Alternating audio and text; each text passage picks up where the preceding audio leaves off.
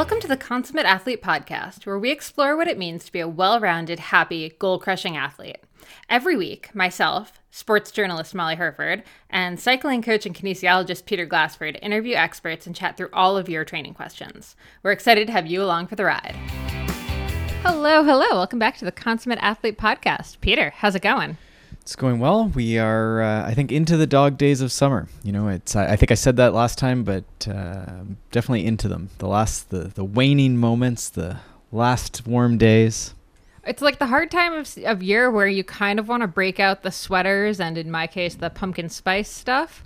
Uh, I'm not the only one. Actually, gravel racer Ashton Lambie has been uh, Instagramming up a storm about pumpkin spice everything. So I feel feel like I'm being seen here. But uh, this is a, it's also somehow really really hot. So while I want it to be you know wearing sweaters and stuff, it's still quite hot. My goal race is still a couple weeks away, which is uh, always kind of tough as we hit this back to school season, and I'm almost ready to kind of re restart, shift things, kind of be into the quote unquote off season or at least the next season. But it feels like I'm kind of stuck still in this summer season, which I guess is not really uh, such a bad thing after all. Mm-hmm. Mm-hmm.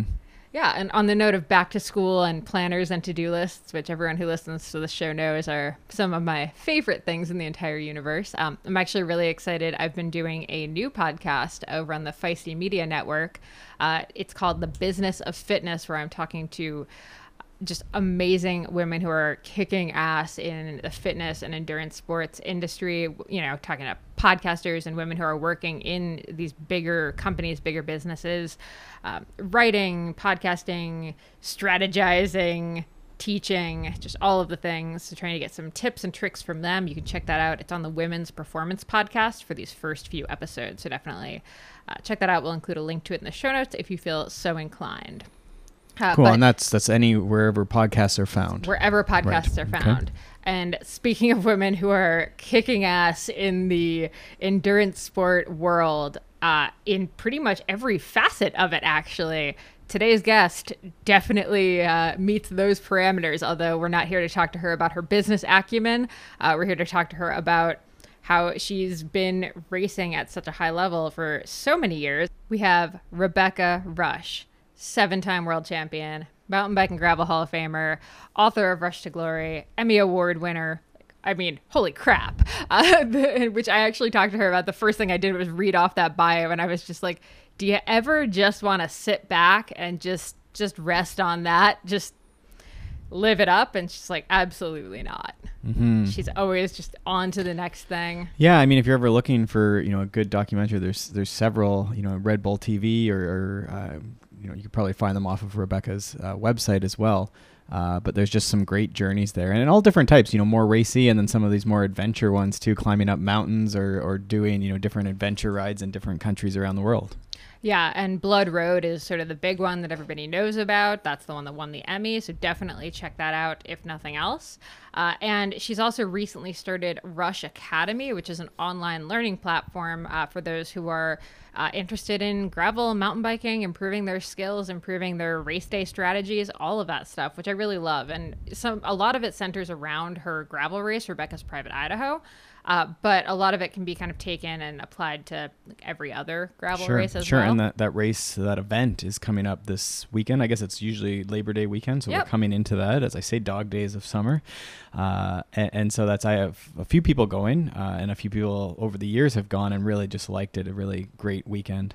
Yeah, I'm super excited. We talk about how I, I probably need to get out there one of these years. Uh, after after we chatted, she's then telling me about ultra runs in Idaho that I have to check out. So I think we might have to put Idaho on our, our list of travels here. Mm-hmm. But uh, before that, I'm going to spend some time on Rusch Academy. You can find that at ruschacademy.com. It's R U S C H Academy.com. And they actually were kind enough to give us a promo code. So you can use the code Molly15 over there for 15% off. Great. Uh, as we keep saying, we had to use Molly because consummate is just too darn hard to spell in a coupon and, code. And it strikes me that gravel's probably a good, you know, we can learn stuff for every discipline. It's not that mountain biking doesn't have learning or road or, or any of these other things, but uh, it strikes me that gravel, a lot of times folks are coming from different backgrounds, right? So you might be coming from a very road, you know, group ride, and then now all of a sudden you're out in the backcountry of, of Idaho or, or any of these places, you know, fending for yourself. How do you carry food? And I have to carry water for many hours. uh, you know, it, you're riding for longer than you've ever ridden. It's bumpy. There's river crossing. So there's a lot of these things that maybe just your past hasn't you know exposed you to right you haven't had it so i think something like this is a great fit for a lot of folks who are trying out gravel Yes, and we also have actually two codes to get into Rusch Academy for free. So all you need to do to win one of those is share the podcast, share maybe a tidbit from it, one of your top learnings. I know as as Rebecca was talking, I just kept wanting to like pause her as she was talking so I could write stuff down that she was saying because she has so many just amazing pearls of wisdom. Okay, so um, we're gonna do this where? Uh, where are we gonna put these? We're gonna do tidbits, this. These... We're gonna do this over on Instagram. So okay. share the podcast in your stories. Tag us. Tag Rebecca. And on Friday we will pick two winners to get codes to Rusch okay. Academy. So somehow you're gonna share it on Instagram stories or posts. Are we okay with posts? We're totally okay, okay with posts. Cool. And your favorite thing you liked about it? Yep, favorite okay. moment from it. Just you know, screenshot the as you're listening, and then just share share a little bit and of this is ahead of or whatever. September first. Do we want to do, or how far out are you going with this? I think Friday is September second, so September second, mm. and then we'll announce winners on September third. Okay. There okay. you go. Sure uh, yeah, and we'll have all of that information just over on our Instagram with this uh, with okay. this episode. Okay. So, okay. Uh, if, if, you're wondering how to how to get it, just head over there. Um, cool. And before we get into this episode, just take a minute here to thank our sponsor, Athletic Greens. We have been using AG1 for quite a few months right now, uh, and honestly, I know some people you know, say like, uh, greens powder, blech. Uh, but the taste of this is genuinely lovely. And I know this because I've been uh, sneaking into some orange juice the past few days because I've had some big, big runs this weekend. So I usually do orange juice before I go out on big runs. Uh, just to get some extra calories. And honestly, the taste, not that different. So it gives you that nice orange juice vibe uh, without uh, the, the sugar blast from regular orange juice. Okay, and we definitely enjoy that it's got that NSF rating, that third party certification, so that we know what's in it. Very uh, big important deal. consideration, not just for you know Olympic athletes who are maybe getting tested, but just for the rest of us, right, who just don't want other stuff uh, in these supplements. Yeah, exactly. And this is not just greens, by the way. This is vitamins, minerals, adaptogens, superfoods, greens, etc., probiotics, prebiotics, all in one, which we also really like because you know we get so many questions about which supplement to take, or you know I'm taking these 20 things, and it's kind of nice just to boil it down into one thing, mm-hmm. uh, not literally boil it down, right. but. and I've said, you know, I like that. A people aren't spending hours and hours, you know, getting the next thing and the next thing, and, and building this huge stack of supplements that may interact with each other or not, uh, and may not have the things in it that we want. Uh, and then also price wise, right? Like it's it's it's it's the price it is. But if you start adding up all these different supplements, probiotics, and multivitamins and greens powders, you're pretty quickly quite quite expensive on your your daily intake. So uh, we like this because it's an all in one solution. Exactly. And in times like this where I'm training for my goal race in just a couple weeks, uh, you know, it's it's just nice to have that little extra insurance, we'll call it, uh, when I'm doing these really big miles and feeling and a little traveling. Right, we're at races, we're at events, we're you know visiting people. Uh, so yeah, it's that where it gets harder. Right, you're on the road, and I know a lot of clients are back, you know, at uh, conferences and hotels. You know, all these different uh, situations where you can't make that lovely salad that you like to make for for lunch. Exactly. And to make it easy, Athletic Greens is going to give you a free one year supply of immune supporting vitamin D and five free travel packs with your first purchase. So you've got that business trip travel packs all ready to go. No excuses. All you have to do is visit athleticgreens.com backslash Molly H. Again, athleticgreens.com backslash Molly H to take ownership over your health and pick up the ultimate daily nutritional insurance. All right. All of that said, let's get into this amazing discussion all about passion and payoff with Rebecca Rusch. Rebecca, welcome back to the Consummate Athlete podcast. It has been a minute. How are you? Yeah, maybe many minutes, but it's great to talk to you again, Molly. Yeah, I'm really excited about this. Oh my gosh. I always think back to when I first met you, which was Tim Johnson's Ride on Washington, which I'm just debating if it's 10 or 11 years ago, a long, long time ago. Um, and I just remember meeting you and just thinking you were just the most amazing woman and like role model for women and just badass cyclist. Um, and you and I were two of I think three women who did that ride, maybe four women, and it was uh that was one of like the most brutal like experiences of my life at that point and I realize now looking back that that was probably like a walk in the park for you. no, that was hard. I mean, because it was all road, it was, you know, a lot of road riding, which I am a dirt girl, and with a lot of fast people, Tim Johnson, you know, um, former professional athlete, Red Bull athlete, and just a lot of really cool people. But those relationships on that ride, many of them, I, I have maintained them. So it was a really quality group of people. That was so good. Yeah, I think it was like 500 miles in four days. I remember that's the first time I met Allen Lim from mm-hmm. Skratch Labs, and just yeah, so many amazing people, so many amazing memories. I still have a picture of uh, Tim arm wrestling uh, the other woman who was with us in a bar in DC at the end of the ride. Yeah, yeah, exactly. Oh, yeah, so good. so uh, you know a lot has happened in the past 11 years and i was looking at your instagram bio um, as i was coming up with everything i wanted to ask you about and let's just quickly just kind of like recap this seven time world champion mountain bike and gravel hall of famer author of rusch to glory emmy award winner for Blood Road, founder of the Be Good Foundation, uh, Rebecca's Private Idaho, now Rusch Academy. Do you ever just consider, I don't know, sitting back and resting on your laurels like a tiny bit? Uh, yeah, that's a good question. And resting on laurels, no. Um, I think like just you, just resting, maybe resting. I am resting right now, and and I'll be pretty honest with you. I'm fatigued, and it's been a beautiful, amazing, long career that's not over yet, but a lot of hustle to be an entrepreneur and to be an athlete and to be in spaces where there isn't necessarily a path forward. So yeah, I'll be straight with you. I'm I'm pretty tired and I'm taking some really downtime uh this year, which is new for me. Um and it's a little uncomfortable. um, and training a lot less. I mean, a lot of that came from I had a, a bike crash in November, um, uh, and I landed on my head, traumatic brain injury, and I'm still dealing with that. And so it has forced me. Um, and everything happens for a reason. It's been a forced slowdown after decades of really going and grasping. It's it's kind of in some ways I'm grateful for the TBI because it's it's made me sit still for a minute and really think about things. Um, so yeah, I do slow down. I, you know, I think I might maybe on paper seem like I'm all energetic and always doing all, you know, everything, but it's a life's work, you know, it's a long career and that I've been passionate about and and I'm really proud of the laurels, but I look at them more as springboards and launching pads for what is next. And you know, as an athlete, you always get the question of when are you going to retire? And and athlete is not who i am it's what i do. So who i am is an entrepreneur and a business person and an athlete is part of it. So um mm-hmm. yeah that was a long answer to yeah i'm slowing down right now because i'm a little bit tired I love it. And it's funny. It never even occurred to me to ask you when you would be retiring because yeah, I don't I, I don't even feel like that's in your vocabulary. yeah, it's not uh, evolving and what's next. And we'll talk about some of that stuff. Um, but yeah, the athlete and sport part of it, you know, that is um sort of what inspires me personally. So even if I didn't form a career around athletics and being outdoors, I would still want to do those things myself. Mm-hmm.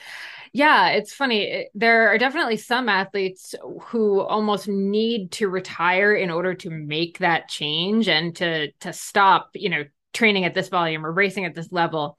Um, whereas it seems like other people are very capable of like you say, evolving, just kind of gracefully shifting it. And I'm sure it's not as graceful as it looks on the outside. um, but it seems like gracefully, you know, shifting where makes the most sense for them in the moment. Um, so it seems like you've been very good at, at being able to do that. Um, well, thank you. But yeah, it's not always graceful behind the scenes, but I think every person has an arc to their career, to their motivation, to what inspires them from this decade to that decade. So it's, yeah, the lens is the same for humans. And mm-hmm. I think, you know, they talk about, oh, midlife crisis or this or that those are things that happen just as a natural progression of life as mm-hmm. you change your motivation changes your your inspiration changes and hopefully then you find something that is in line with that mm-hmm. well speaking of motivation and inspiration so what is motivating you and inspiring you right now um, let's see. Well, Private Idaho is coming up. This is 10 year anniversary, which I can't believe. A wow. decade, a decade of gravel. And um, you know, I'm I'm looking forward to celebrating that because it's it's a lot of work to put on a, a big huge event um, and we've expand, expanded the platform to have training and you know people can compete around the world and there's a strava challenge and all that but i'm really proud of what we created and i'll get a lot of energy from hosting everybody here. So i'm looking forward to getting that boost of energy from others because as i said i'm a little tired so i'm kind of like great people are coming. They're going to get me excited too. And that happens when you get together as a community. Um, you you pull energy from other people you give energy and so i'm excited about that um, and then i really am feeling like i need to there's a couple things that um, that i need to do i need to plan another expedition um, i'm hoping mm. to head hoping to head back to alaska this winter um, that will be a little dependent on training i'm hoping to write another book um, so that has been inspiring me to write more and tell more stories. Um, but how that looks yet, I'm not totally sure. So, and and I'm excited about the platform. You mentioned it already a little bit. Rusch Academy is a new um, online learning platform that I put out there. Basically, a revamp of Rusch Academy, which were in person um, you know, ride camps and that were kind of holistic that yes, we were riding every day, but also including some journaling and mindfulness and stretching and nutrition. And so Rusch Academy is, is kind of an evolution of that to put some of those resources online for people so that I can share what I know um, with a bigger platform. So so that's happening and it's been really fun to kind of do some of those webinars and put those courses together and kind of realize that like oh i kind of know what i'm talking about here. Um, i know what you mean actually. Sometimes i do webinars and then i'm like going back to upload them and i like catch you know a minute or two of them i'm like holy crap i i actually sound like i know what the heck i was talking about there. Weird. Yeah. but um, I'm looking forward to being trying to sit with being a little bit quiet, um, but also still having career goals and athletic goals. I, am just not exactly how they how they look yet. I'm not mm-hmm. sure how they look yet. I love it. Uh, and I mean, on the note of the the in person Rusch Academy, um, you know, you and I recently kind of reconnected because I was interviewing Sarah Max, who yeah. got into gravel because of one of your original Rusch Academies, and I mean, now at uh, 46 years old, just won the Belgian waffle ride Asheville, which was amazing. And she is just like the most wonderful human being I have ever met. Um, it was just yeah. so great getting to meet her at that and, and getting to know her a little bit. So, and clearly you've, you've, you know, created a really strong community that is both you know wonderful humans but also really fast humans it's so fun yeah she came and that was our very first rusch academy she was one of the sort of guinea pigs and we did some long days and really out there and I was just like, wow, this girl's really strong and she's really nice. Um, but I had no idea she was going to go on to become like a really elite racer. Um, and yeah, it's so so fun to watch her progression. And I will say it's really rewarding for me to give that to other people. By no means are my goals finished, but to like see and help other people reach their goals is so fun. Uh, when you mentioned Rebecca's Private Idaho, you're saying you're excited to have these people come around and kind of bring in that that motivation, uh, which kind of makes me laugh because so many of your original athletic Palmares uh, yeah. were all these very individual, like very solo efforts.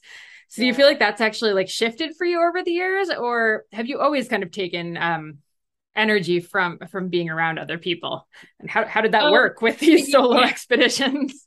yeah i mean i at, at heart i'm absolutely an in, introvert and i do a lot of my training alone a lot of my expeditions alone um but you know it's it's neuroscientifically proven that community you know releases serotonin and releases happy feelings in our brains. And I, I, think there's a balance for all people. Some people need to go out and every weekend be with a big group of people. Um, i think many of us during the pandemic kind of learned, you know, many people were like, I'm fine with being home alone all the time. And then some people were really struggling with with the lack of community. But I think everyone, regardless of where you are on that that sort of spectrum, um, we all need to get together with people um every once in a while. And even when I do my solo events, you know, there are, you know, maybe 12 other people in the event or you know you there is a sense of community and you see people at the start and the finish line. And so even though they're solo things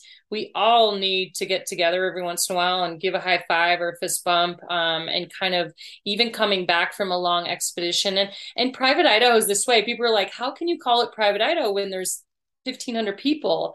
And i haven't grown the event past that because each year as we'd grow i'd add a couple more hundred people and then i would go out on course and during the event and make sure that you still had that feeling of like being out there. And you really do. You like line up with 1500 people but then you go up a 1200 foot climb 1400 foot climb and everyone's separated out and there's times out there where you're just like you'll be with two or three people and be like where is everybody? And so I think that balance of alone and together is really important. And then you come back to the finish line and it was like, oh my gosh, you share what was on the course and you share the experience, even though you weren't with them in that moment. And so I think for me, uh, and for all of us, a balance of both is really important. And I'm highly, um, I highly recommend alone ride time or hike time if people haven't done that um, before, because you really do get time to reflect. It's a bit of a moving meditation, but then coming better together for community to celebrate, you know,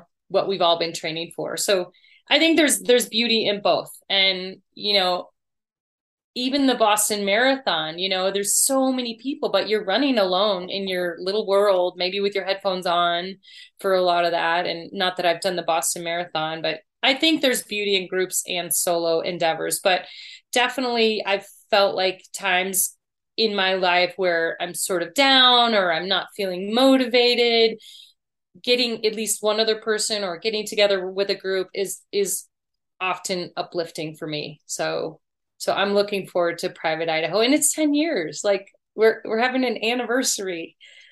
so cool. I love it.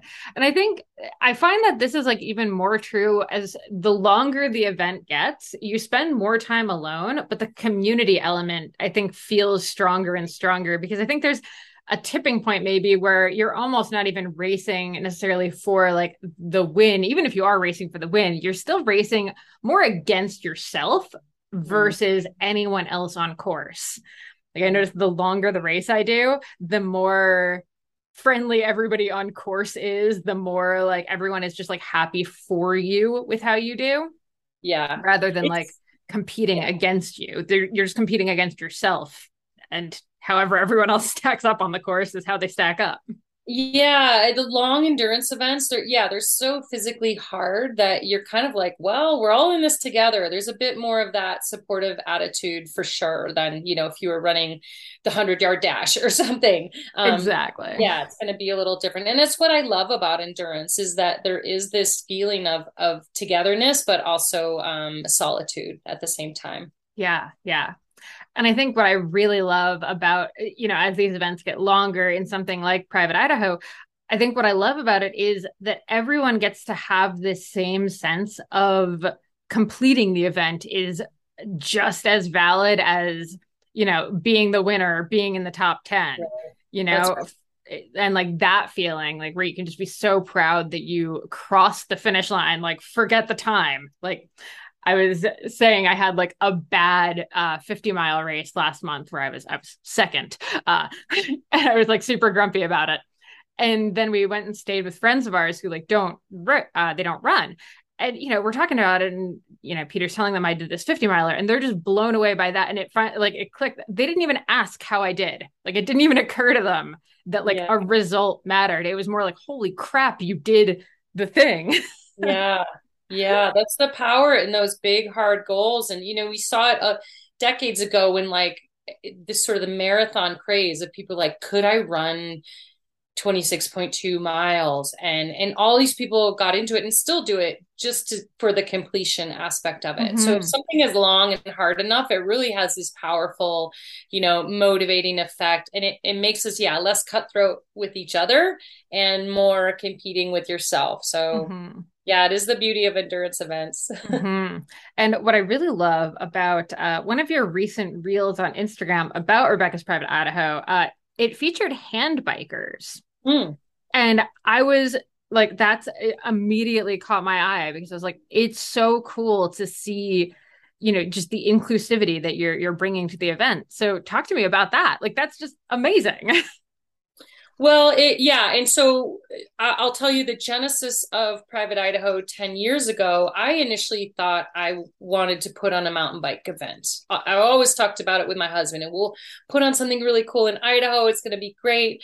And I went to my first gravel event oh, 10 year, 11 years ago and went to another event in California, Levi's Grand Fondo. And both of those things at the same time just made me realize I could include a lot more people and make a much more festive atmosphere if if I did a gravel road event. And I was not a gravel cyclist at the time. I was forced to go to an event and was just like, oh my God, this is gonna be terrible. And I just was um I I was I had fun. I was surprised. It was like the best of road and mountain bike. It was more mountain bikey feeling than I thought it was going to be.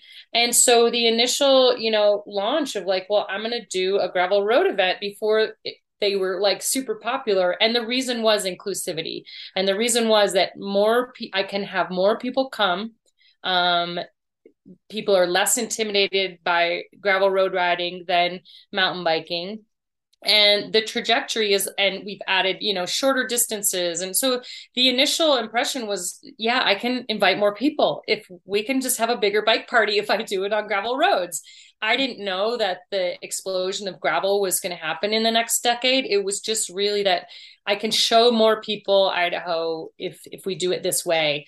And that has expanded each year to to include more people by adding a stage race by adding shorter distances longer distances and then also um, last year to really making a conscious effort to um, add paracycling categories um, and we added that last year um, same podiums same everything and we've expanded the paracycling this year to include upright and hand cyclists um, and also non-binary category. And those podiums are all the same. They're all recognized the same.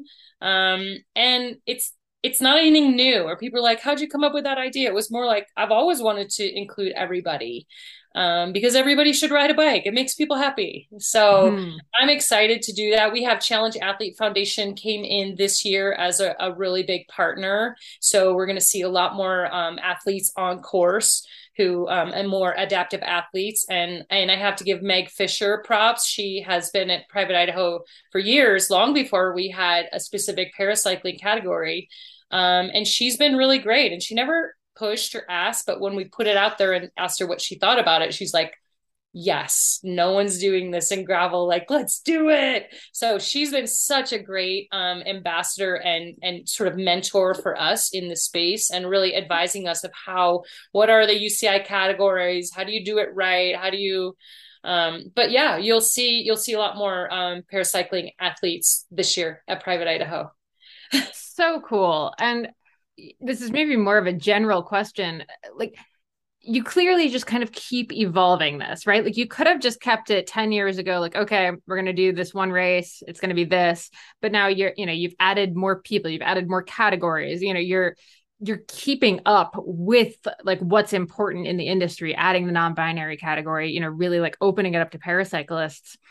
I mean, what what is it about you that like is so willing and open to this just constant evolution? Because i feel like so many people just kind of get stuck in like okay this works so we're going to do this. But it feels like you keep iterating just so naturally. Have you always been this way? Um i think it's a mirror of of just myself and what i want and what i'm interested in and people are like oh your career's evolved so many times. It's more you know, what is interesting to me. It's like, oh, I want to do long distance cycling. Or even when I started cycling, I was doing adventure racing. And then I'm like, oh, I wonder what 24 hour racing is about. So it's it's maintaining a curiosity, one of what's fun and what's inspiring for me personally, but then also recognizing that um, you know, where I am and those springboard accolades that I have, I have an opportunity to shape the industry in some way. And the event is my own, so I can make it whatever I want. And yeah, more people riding just makes sense to me. So it's not like I had this marketing plan of like, okay, we're going to do the first year, this the second year. It's just, I, it's trying to trust my instincts of like, wow, Meg is here riding. We should have a paracycling cat. Why don't we have that? So it's, I think it's a constant just um, evaluation of like, what's fun for me personally but then also looking at the athletes and being like someone being like oh we should have a kids race. I'm like yeah why not? Um and granted it's hard. You can't do everything that people ask for but you know sticking to the core values of why i started the event was people purpose place you know get people together ride with a purpose and collect everyone in a beautiful place so that they appreciate where we are in nature. And it wasn't too long ago. It was after I did the Blood Road ride in 2015 on the Ho Chi Minh Trail um, that I really, I've acted on instinct my whole life with my career, with everything. But I really wrote down after that, I came back kind of being like, what am I about? What do I stand for? Why am I doing this? Like, what? So I wrote down a personal mission statement, personal, you know, what I call navigational handrails. What is my compass bearing. And i went through what a lot of businesses do all the time is write down mission and vision statements. But i hadn't done that for my business or myself personally. And my business and myself are so intertwined that it was kind of the same thing. But it was a cool exercise to be like oh yeah what am i doing? Um, to kind of put together those navigational handrails. And one of the very first ones is passion equals payoff. So if i'm not passionate about it if i'm not excited about it um, it doesn't really work out for me. And so kind of to answer your question of how do i decide this stuff um, a lot of it's coming from my gut. But i try to move it from my gut and my heart by actually writing it down. And so then it's more in my mind when i'm looking at trying to make decisions Oh my gosh, passion and payoff. I feel like that's such a good good mantra for pretty much anyone to adapt for life. And now I'm thinking about it even in, in racing. I'm like, ooh, I like this from like a, a race tactic perspective. um, well, for sure. Like uh, you, when you choose a race, and you probably already do this, and we do a lot of these things naturally, but you're like looking at a race calendar, and you're like, ooh, that 50 miler sounds really hard. That sounds kind of cool. Oh, I've never been to that place. Maybe I should go there. Like we uh, we hopefully are making decisions in that way. And I just had to write it all down. And passion equals payoffs just one of them. There's five sort of things, but I you know when people are asking well why did you why did i make this decision or or how do i make the next decision maybe looking backward at the patterns that you've chosen and you know why did you launch consummate athlete you wanted to help people, you wanted to share. So we know all these things in our gut, but we don't often, like I said, move it to our brain. So when the next decision comes up, you're like, okay, I have a plan. I, I know how to make these decisions. Oh, so good. So good. Um, okay. And I want to get like a little more granular on the gravel side of things since you do okay. obviously have a whole academy on it. Uh, so first of all, like let's just maybe start with like give me the um, elevator pitch for what is Rusch Academy when someone does it online. What's what does it encompass? And then I'm going to bug you for some tips. Yeah, so Rusch Academy is is hopefully is is developed as an online endurance sports learning hub. So um, the idea was to have a place for all the questions people ask me on Instagram and all the things that I want to share. Um, basically, a hub for a lot of information for endurance athletes. Right now, it's focused on cycling and more specifically, gravel cycling are some of the first classes that we have launched on there. But the idea is that there's there's free resources there. Um, there are some online classes and courses that people can take. There's live webinars that people can jump in on that are just an hour on a specific topic. So the idea is to really give people um, tools and tips from my experience as, as an athlete for many decades, but also bringing in the network of experts that I've had the privilege to be connected to people in the red bull high performance space people in you know neuroscience nutrition through GU nutrition and just basically bring in my network. Not saying that i know everything but so rusch academy would be a hub for a lot of those kinds of things. So for example we have two um, online courses right now that are you you know you do it at your own pace um, and one of them is uh, is boost your gravel game so that's kind of an intro to people who are gravel curious. They want to get into gravel. They don't know what the bikes are. They don't under, they don't know about tires. They don't know about this or that. Um, so that's a course through with my coach Tim Cusick.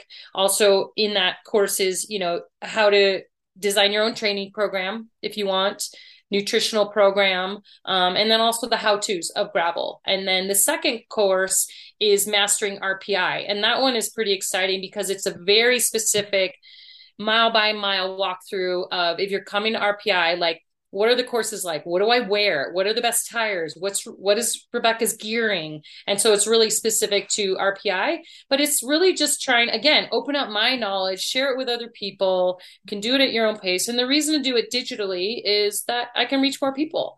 Um, and then some of the webinars we have coming up, I'm really excited about. One of them is called Brainwashed, and it's about the effects of exercise on your brain.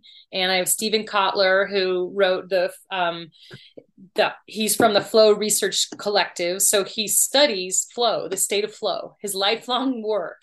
And so that's one called Brainwash. I'm going to do some courses on bike packing, on motivation, on, you know, all sorts of good stuff. So Rusch Academy is that hub where I've started to build and put that on there. So we'd love to have people check it out and give me feedback. And then Molly, what courses you might be interested in, or because I, like I said, it's mine, so I can build it. Um, but my goal is not for me to be a mouthpiece for everyone. I'll share my experience, but also bring in experts in different fields to um, in in the endurance sports space for people. I love it. I love it. And what made me start thinking, as you were mentioning, the course that's very specific to RPI, Rebecca's Private Idaho, what I really like about this is I would honestly take that even if I wasn't planning on doing RPI, I would do that because I think that actually sounds like an amazing outline of how to look at a gravel event yeah. and plan for it, right? Like the yeah. few things you just mentioned there where it's like we're looking at the course, we're talking through what tires to use, we're talking about what clothing, you know, yeah. how you would work out nutrition, how you do aid stations. And you know, you can compile that data for any any gravel race if you kind of look at all the different online resources. But I think it sounds like you've really put them together very neatly to give someone like a blueprint of like basically how to kick ass in a race. Um, yeah. like how to prepare so you can kick ass in this race. Um, which well, I absolutely yeah, the, love. You know, preparation of like what's the elevation profile what is the weather like where are the aid stations how do i what do i carry what and as a professional athlete like i've done that you know all my life but for people coming to an event they're investing and they they want to just feel confident and be like okay and then just have fun on the ride. So i i hope people will do it. I feel like it's really cool um, and there's videos of the course and all that but yeah it could be applicable to kind of a blueprint of how to plan for any event. What things are you going to look at um, and plan for so that you can go to the start line ready to rock? Mm-hmm.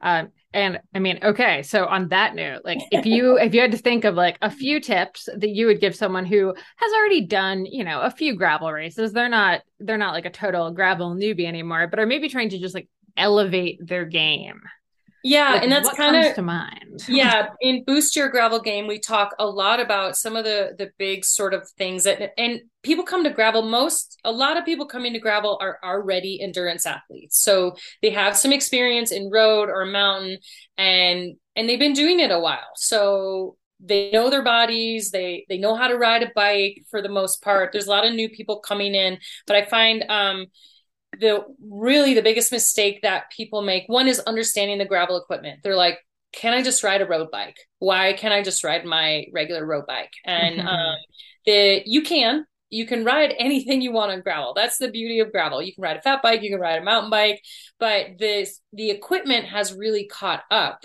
to um, to kind of the terrain that we're pushing it on. So a gravel bike specifically has a slacker geometry, so it's more comfortable.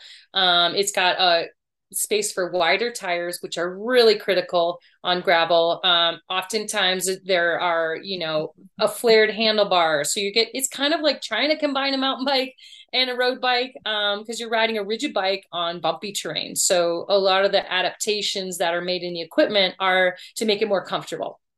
So if people are like, I'll just ride my road bike, you can. You're just going to be really uncomfortable and you're not going to feel in control, um, which is scary. People want to feel in control. The so understanding what is a gravel bike, um, and where it can go. The exciting thing is that they're also um, they're also built to a higher spec than strength spec than a road bike because they're meant to be bouncing over things, and people are taking their gravel bikes on single track trails. So make sure that whatever gravel bike you're looking at is more closer to a mountain bike spec as far as strength um, because you don't want to push your road bike, you know, onto single track and all that because it's just not built for that. Mm-hmm. The the really big thing where I find that people, the number one thing that people make the mistake on is tires and tire pressure. And there's this old school thought that the higher your tire pressure, the faster you go. And that's not true in any um, in any kind of riding. yeah. But it's especially not true if you're riding on dirt surfaces, mountain biking, or gravel riding. And so there's a great chart that ENVE has. You don't have to run ENVE wheels, but there's a great chart that you can look at your rim width, your tire width, and your body weight. And it gives you a starting point for gravel, for mountain, for road. And most people run too high a pressure and that just makes for a really uncomfortable unstable ride. And then people were like i'm scared. I don't like gravel riding because i feel out of control. Most times that's that's tire pressure for people. Mm-hmm.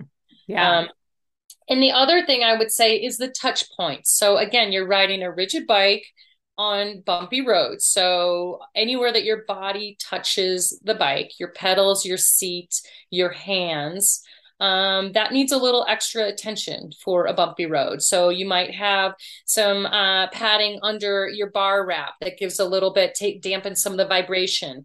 I wear a little bit um, larger shoe with a really good insole for for gravel riding, and I wear a mountain bike shoe. Um, and I put a really comfy insole in there, and then of course saddle choice um, shorts those are all really important choices so that so that it's comfortable so if people are hurting you're you're kind of not doing it right with the equipment it's not you most people think oh it's just me um, it's it's typically that you haven't made the right equipment selection Mm-hmm. Yeah, that's I'm always telling people like you have the right to be comfortable on the bike, and I think mm-hmm. especially mm-hmm. especially women, we're just so used to being like dealing with discomfort i think yeah. that we're just so willing to be like well i guess this is how it is. And you're like no it's not supposed to be that way. If you're feeling uncomfortable you're feeling out of control on the bike like you you can't you don't have any control. It's a couple things. It's um first and foremost it's probably equipment tweaks. Um and then second just go get a lesson or a class so that you do feel comfortable. I'd say one big thing i'll you know a third thing that i'll say is is many cyclists um, on gravel bikes aren't comfortable descending in their drops.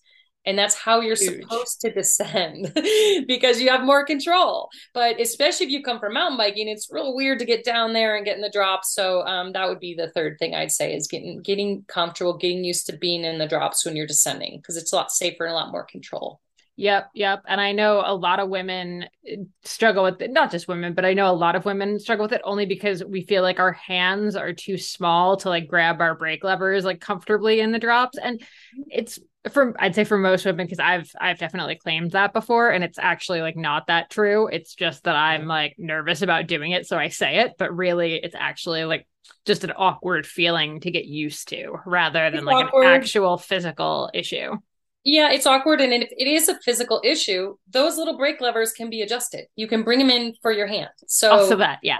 again, go back to the point that it's not just you. Like, ask questions of like, oh, can these move in? Yes, they can. Or mm-hmm. oh, can I mm-hmm. try different saddles? So there's there's a little bit of trial and error, and that's a lot of what Rusch Academy is about. Is people just don't know, you know, um, and they don't know that they can change their brake levers to be for the size of their hand, which is pretty mm-hmm. cool. Love it. Love it. Uh, okay. You mentioned descending in the drops. Any tips for climbing? Since you did, in fact, mention that RPI does start with uh, a bit of a, a bit of a climb. Yeah. Yeah. I mean, climbing is all, and this is where it comes a, a, little bit more holistic. A lot of climbing is, is a position where you can breathe. So often we're squished down and, and if, if you're asked to take a deep breath, you know, just sitting here and say, okay, take a deep breath, everyone's to sit up tall and pull their shoulders back and breathe in. So if we, if when we're climbing, we want to breathe. And so having a more upright position, really thinking about, you know, taking the deep breath, breathing in. Um, and and I've something I've really been working on the last three years is is um breathing in through the nose and out through the mouth. So um, that's another in Rusch Academy. We talk a lot about breath work and the power of of training your breath and really um it takes practice. It's really hard to breathe through your nose when you're yeah. doing physical exercise. But what happens when you practice it, just like training your muscles, you start training your um, nasal capacity to be bigger your and your nostrils won't get bigger but you know i was gonna ask no it's just your airways you train your airways you train your auxiliary muscles to pull air in you train your diaphragm which is a muscle to pull air in so focus on breathing for climbing i'd say is a really a very powerful place to go. So um, if people are thinking about that and you can just start with trying to breathe on your warm-ups in through your nose out through your mouth and you'll start to develop those airways and basically make them bigger so you can get more air. But relax upper body you know you can really start there. Being tense and being tight while climbing just means you're you're closing off you know your airways your and and you're putting energy into muscles in a place where you don't really need to put energy into. Put the energy in your legs the tightness in your legs and then opening up the upper body and really relaxing the face um and again all those airways and shoulders and everything. Oh so good. Um and i noticed you did a post on this fairly recently. Um and I know when this comes out, we're still going to have plenty of summer left. I always think like by August, I'm like, oh, everybody already knows how to race in the heat, but I don't think that's true. Uh, so, tips for racing in the heat because we're going to have it till, I mean, geez, at this point in the world, like mid October before it starts cooling off. Like, yeah, yeah. And you're, even if it's cool temperatures, you know, obviously our body temperature really elevates when, when we're training. Um, you'll notice that. You like you go out on a ride and you're freezing and you put on like five jackets and then in 10 minutes you're just like, oh, I'm too hot. I wore too many clothes. So thermoregulation is a really important factor in performance. And you see it in the Olympics and all these athletes trying to stay cool in hot environments. Um, so there's there you can cool your body from the outside and that that's just simple things like you know at a, at an aid station you might have ice that you stuff into your sports bra or put around your neck in a in a sock or something um having your drinks cooled if you can uh, but also s- sort of on the fly trail and something i learned from uh, andrew huberman who's got an amazing podcast is that our, the the palms of our hands the soles of our feet and also our forehead have different cells that will quickly thermoregulate. So putting your hands or feet in a cold stream, putting them, you know, if there's a pile of snow, grabbing snow and putting it in your hands or on your forehead. And you think of like your grandmother used to put a cool compress on your forehead. Um, she maybe knew that all of this, but your skin is actually different in those three areas to very quickly cool your body. Of course, you can cool your body other places, but the the palms of hands, soles of the feet, and the forehead have special cells that like immediately cool you faster.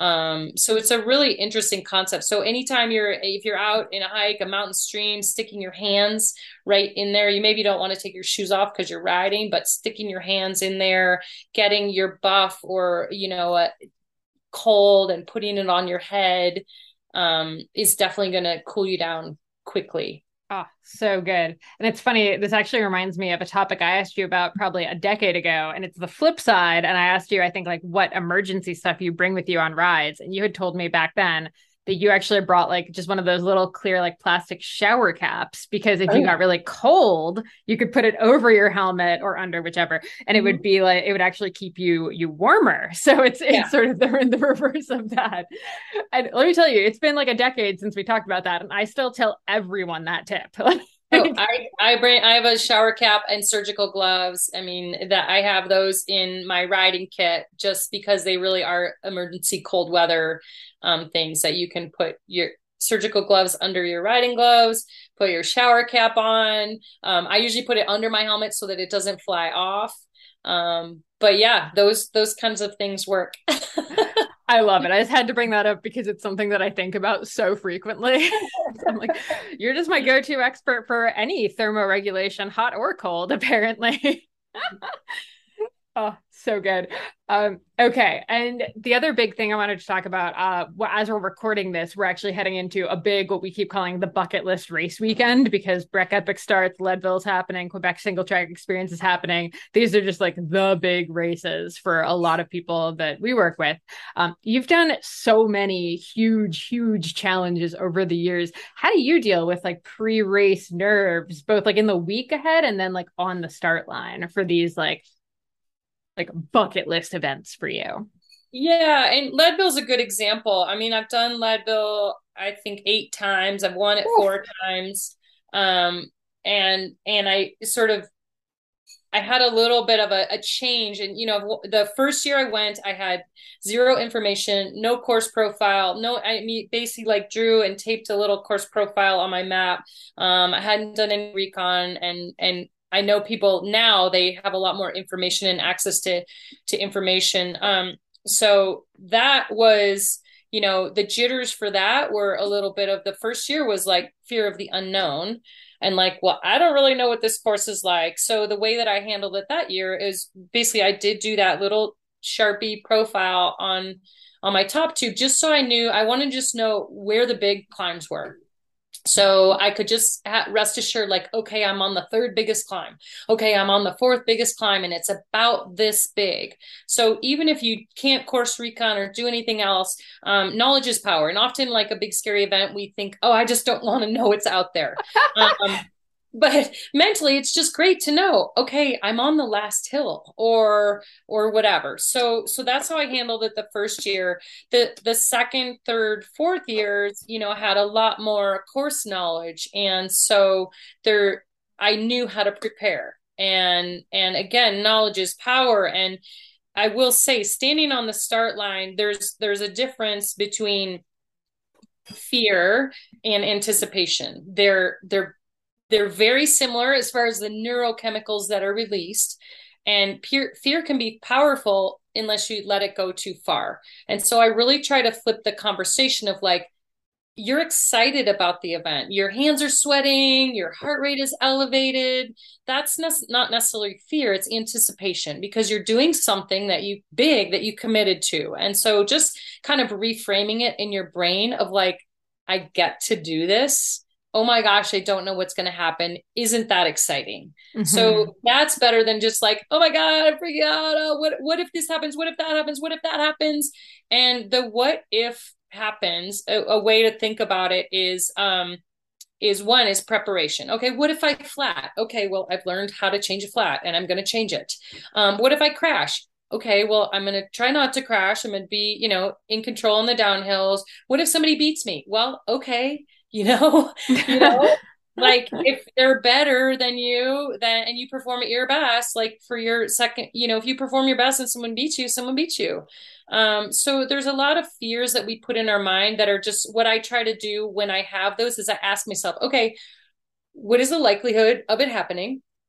Um, what am i going to do about it if it does happen You know, what's the worst thing that can happen? What's the likelihood it's going to happen? And what am I going to do about it if it does happen? And I've looked at all my expeditions that way from Alaska to Leadville. It's like, okay, what am I afraid is going to happen in Alaska? I'm afraid I'm going to freeze to death. I'm like, okay, what's the likelihood of that? Well, pretty high if it's minus 40 degrees and you're sleeping outside. So, what am I going to do about it? I'm going to bring this equipment, that equipment. I'm going to prepare and sleep outside and practice it. So, um, we have all have our own dialogue in our head. And look, if you show up to a race and you're like, oh, I didn't train enough, I'm not prepared, da, da, da, if you show prepared, it's pretty awesome. You're like, I did the work. You know, if someone beats me, someone beats me, but I know I did the work. That's a great feeling. We mm-hmm. don't always show up to the start line fully prepared because life gets in the way, something happened. So if you show up at the start line, you are where you are. So you're as prepared as you are. And that may be a shift in your expectation of like, I'm going to win to, I want to finish. I want to do my best, not where I am. So meet yourself where you are. Um, if you didn't train like a professional athlete and even professional athletes show up where they just kind of didn't do all the work, then accept it and be like, I still get to be here. This is a great training day for the next thing that I'm going to do. And so it's really a lot of reframing in your mind. That's all that it is because you're standing on that start line with what you have physically. Um, and I think where people really don't meet the mark is they don't show up mentally with the right toolkit. Mm-hmm. Oh, love it. Love it. Um, and okay, now I have to ask with Leadville, you, you've won four times. Do you think it's scarier or like more nerves when you've already won something versus when you haven't won it yet?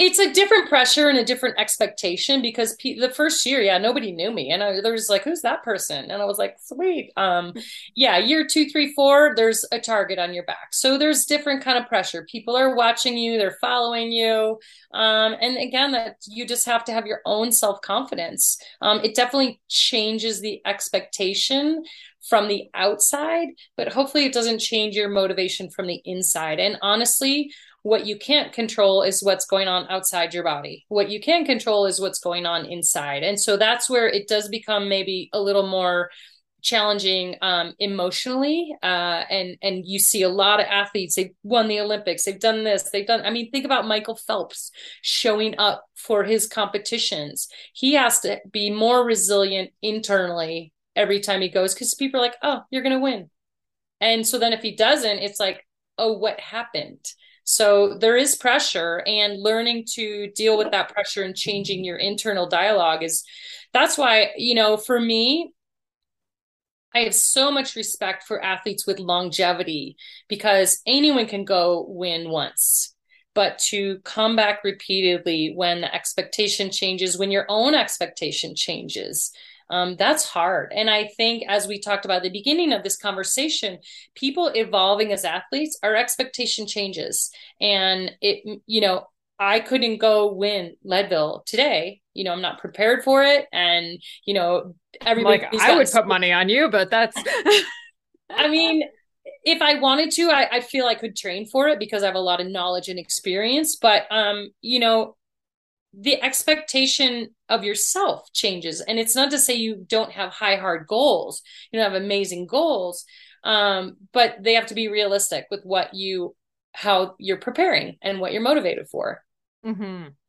oh, so good um, and the so the last thing I want to actually touch on is something that's completely almost opposite of all of this racing stuff. Uh, you just uh, you just got to go on a cool little bike packing adventure where the theme was um, make bike packing punk again, which of course I had to hone in on. So like, oh my gosh.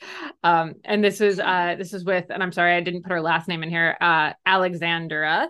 So you're gonna have to give me her information. But um just the idea that bike packing, you know, it's gotten very trendy in the last couple of years, obviously, and there's a billion and one fancy bike packing accessories and things we can attach to our bikes and everything is now made for bike packing and then you have to buy your other camping stuff and now your hiking stuff and your lightweight hiking stuff and like uh you know then your canoeing stuff.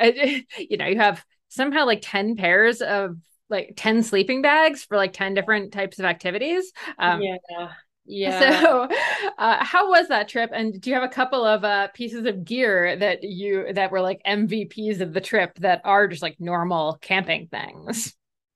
Yeah, I mean, I so I got to do a ride. Um, it was last summer, but a film just came out about it that we did it. There's a series on Outside um, called Connections, and it's a little short six part series of a couple minutes each. And the ride was a six day ride through my home state of Idaho with with Alexandra Houchen and Sophia Jaramillo. And I wanted to explore basically explore my backyard. And so I invited a couple friends on this bike packing trip. Um, and with the goal of just really exploring, you know, there wasn't necessarily like we had some big days, but we weren't racing. We were having a good time. Um, and really got to spend time with both those women and get to know them. And Alexandra, for anyone who doesn't know her, she's um she's Ojibwe. She's from Minnesota. She's done a lot of bike packing. She's won the Tour Divide and, you know, won a bunch of big bike packing events. Um, I guess under the radar. She doesn't do social media. She just goes and, and rides because she loves it. And she's often, I think when she did Tour Divide, she wore army boots and jean shorts. You know, that's what I know her from. there we go. yeah, that's her. That's her. Um, and I think what's great about Alexandra is she's had some really great biking success. Um, really just by having grit and just trying hard and not necessarily being able to afford or have all the right equipment. Um, but she had a bike and, you know, she's, she's fantastic. And I think she's a great reminder of, um, just run what you brung, you know, that we don't. And like when we talked about gravel bikes, if you don't have a gravel bike, that's fine. Go do a gravel event on whatever bike you have, um, because that's the beauty of gravel is you can, you can ride a tricycle, you can ride anything. Yeah, you um, might be walking a little more for parts of it, but you can still do yeah, it. You can do it. And I, you know, when I first started mountain biking racing, I sucked so badly at mountain biking. And my first race for a lot of my races, um, I would run all the technical sections. I just get off and run because I could literally, I wasn't a very good rider. Um, and then on the easy parts, I just like ride my face off and then jump off and run the technical stuff. And I won races that way. Um, and I didn't know what I was doing and I didn't have all the right stuff. And it doesn't matter. And that's one of my second navigational handrails is that, um, is that it, we talked about it a little bit with passion it, that if you want something and you don't need all the right stuff. Passion is enough to go for it. And Alexandra's a really good example of that. And so, yes, we're in this consumer world where pe- everybody's got to have, you know, a gigantic sprinter van and all the right stuff and all this expensive things. But uh, I will just say I'm a multi-sport athlete. Um, you know, I, I run and I camp and I cross country ski and I use my same Velocio rain jacket for skiing and cycling and hiking and whatever. Um, so one, look for pieces of equipment because this stuff's expensive. So invest in good quality and equipment that can um, sort of blur the lines and that you can use for lots of different things. Because, yeah, you don't need five different jackets for five different activities. You know, got a good rain jacket and use it for everything. Um, but Alexandra is a great example of that. Uh, and yeah, she wears cotton t shirts, she wears whatever. I mean, performance fabrics do help, especially if you're going to be out in the elements. Um, but she's strong and hardcore enough that she's just like, this is the way I'm going to do it. I'm going to wear giant hoop earrings because that's what I do. And, you know, um, and I think it's a good reminder that one, we don't have to be perfect. We don't have to be prepared for everything that we do, you know, perfectly prepared. I will say be prepared navigationally and safety wise if you're going bike packing, um, just to take care of yourself. And that's the thing I see people buy all this fancy equipment they don't know how to use it. They don't know how to navigate and they think they can call somebody on their cell phone to get a pickup. And so get an inReach get a satellite communication device learn how to read a map. Um, and that's what i'll cover in bike packing on um, academy is like yeah how to put the bags on your bike. Like those are all good things but first and foremost make sure you're safe and make sure you know where you're going. And that I love that all these people are finding the outdoors right now. Um, but it scares the hell out of me that people aren't prepared out there. And I'm an EMT. I can't tell you how many rescues we go on where somebody's e-bike battery ran out and they don't know what to do. Or oh, somebody no. went on a 25 mile run and they brought one water bottle and no map And so don't don't be that statistic. you know, I don't want to lecture people, but the first equipment you need to get for your adventures is um, navigational education and a communication tool, a satellite communication tool. Oh, and then you can yes. get all the fancy stuff. yes. Oh, I love it. I love it. So good. Okay. Tell everyone where they can find you, where they can find Rusch Academy, all the good stuff. Um, all my stuff is under my name, RebeccaRusch.com, R U S C H. Rusch Academy is Rusch Academy. Um, our PI, Rebecca's Private Idaho, but they're all linked up together. Um, you can find them there. I've got a little newsletter. So if you want to get some of that education and, and some of that freebie stuff, I'm happy to share. Um, yeah, and and connect with me online. It'd be fun. And for those coming to Private Idaho, I'll see you in a few weeks. Oh my gosh. so close. So close. awesome. Well, thank you so much, Rebecca. It was so great catching up with you. It has been far too long, and let's not go, uh, you know, 10 more years before oh. we get to oh. do an event together again. And Molly, you're always invited on uh, an adventure in Idaho if you want to either a DIY one that we plan ourselves, or if you want to come to Private Idaho and check it out one year. Uh, let's make it happen, please. Right, cool. We'll be doing a, a, loop of the U.S. in the next year. So, oh, sweet. Yeah, we'll let me know come through. Ah, so good. Awesome. Thank you, thank you, thank you, Rebecca. This has been amazing. So fun to talk to you. Thanks so much for tuning in to the Consummate Athlete podcast. If you want to hear more training, racing, and endurance sport advice, make sure you subscribe to the podcast and leave us a rating and review. You can also subscribe to our newsletter at consummateathlete.com for a weekly dose of inspiration and advice straight to your inbox.